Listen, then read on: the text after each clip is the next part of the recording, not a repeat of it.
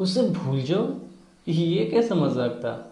ये सोचकर मैंने फ्रेंड को दोबारा कांटेक्ट करने बोला तो रेडी हो ट्विस्ट के लिए तो नायरा ने उसे भी ब्लॉक कर लिया, ये बोलकर कि मुझे उसके बारे में कुछ बात नहीं करनी है।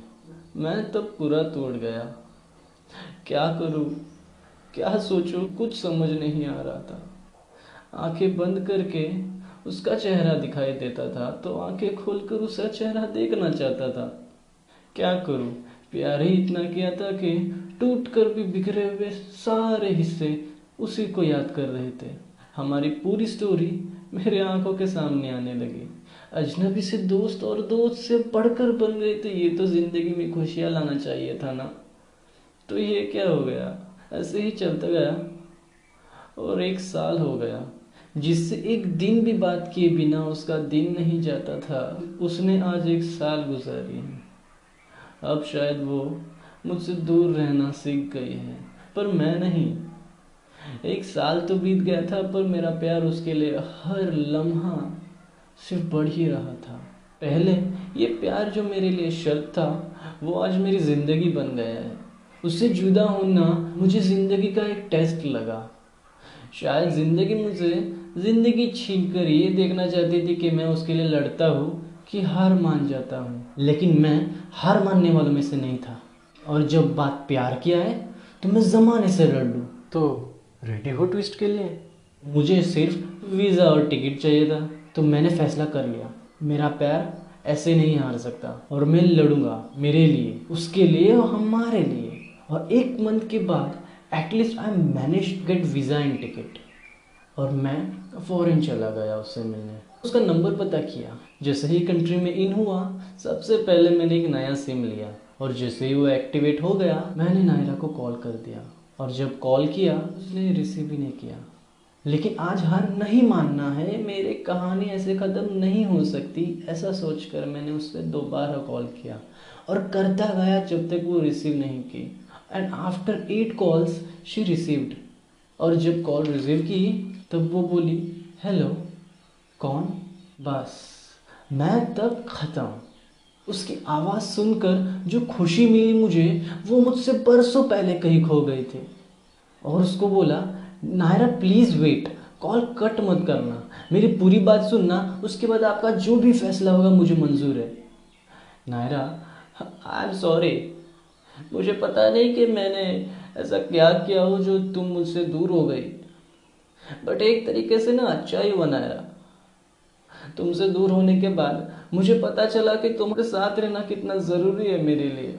और नायरा पता है, और तब ही उसने मुझसे कहा हेलो सुनो, मैं तुमसे बात नहीं कर सकती, मुझे कॉल कट करना पड़ेगा। और कॉल कट ही करने वाली थी कि मैंने बोला नायरा एक लास्ट सेंटेंस सुनो, आज मैं शाम को बीच जाऊंगा और आपका इंतज़ार करूंगा, जब तक आप नहीं आते मैं वहीं रुका रहूँगा। आपने अगर मुझसे एक सेकंड भी प्यार किए होगे ना तो आप ज़रूर आओगे और आप जानते हो कि मैं कितना ज़िद्दी हूँ, जब तक आप आएंगे नहीं मैं वहीं रुका रहूँगा। और कॉल कट कर दिया। जैसे ही शाम हो गई मैं बीच चला गया और उसका इंतज़ार करता रहा। तो रेडी हो ट्विस्ट के लिए?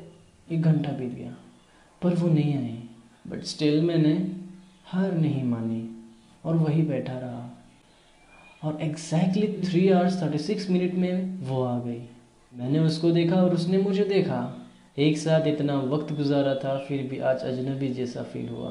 बहुत कुछ था मन में मेरे जो उसे मुझे बोलना था पर कुछ बोल नहीं पाए, बस उसको देखता रहा। मैंने जैसे ही बोला नायरा, वो झट से मुझे गले लगा दी और रोने लग गई। उसको रोते देख मैं सब भूल गया और उसको पूछा कि क्या हुआ नायरा, आप ठीक तो हो ना, मैं आपसे गुस्सा नहीं हूँ, देखो मैं स्माइल भी कर रहा हूँ नायरा। और जैसे तैसे करके वो शांत हो गई और ज़ोर ज़ोर से हंसने लगी और बहुत खुश हो गई और बोली तुम सच में पूरे पागल हो, मेरे लिए सच में पूरे सात समुंदर पार करके आ गए, ये क्या कोई मूवी है इडियट। और आकर भी मैं आज यहाँ नहीं आती तो आप क्या करते, ये सब जो आपने किया है उसका तो कुछ मतलब ही नहीं बनता ना। मुझे तुम पर और हमारे प्यार पर पूरा भरोसा है, मैंने कहा और बोला कि मैं जानता था कि तुम ज़रूर आओगे, और तब हमने एक हसीन शाम गुजारी। समुंदर, हवाएं, लहरें और रेत। आज सनराइज तो नहीं मिला था पर आज सनसेट देख लिया। और उसके बाद नायरा ने मुझे जोर से हक किया और बोला, सुनो इडियट, आई लव यू। और अगर आप भी मुझसे प्यार करते हो तो आपको मुझे एक प्रॉमिस करना पड़ेगा। तो मैंने कहा, मुझे कबूल है, जो भी आपका हुक्म हो वो मेरे सराहों के ऊपर है। तो रेडी हो ट्विस्ट के लिए? उसने कहा, प्लीज़ मुझे भूल जाओ और कोई सवाल मत करो क्योंकि मैं किसी का भी आंसर नहीं दे सकती। तो प्लीज़ मुझे भूल जाओ।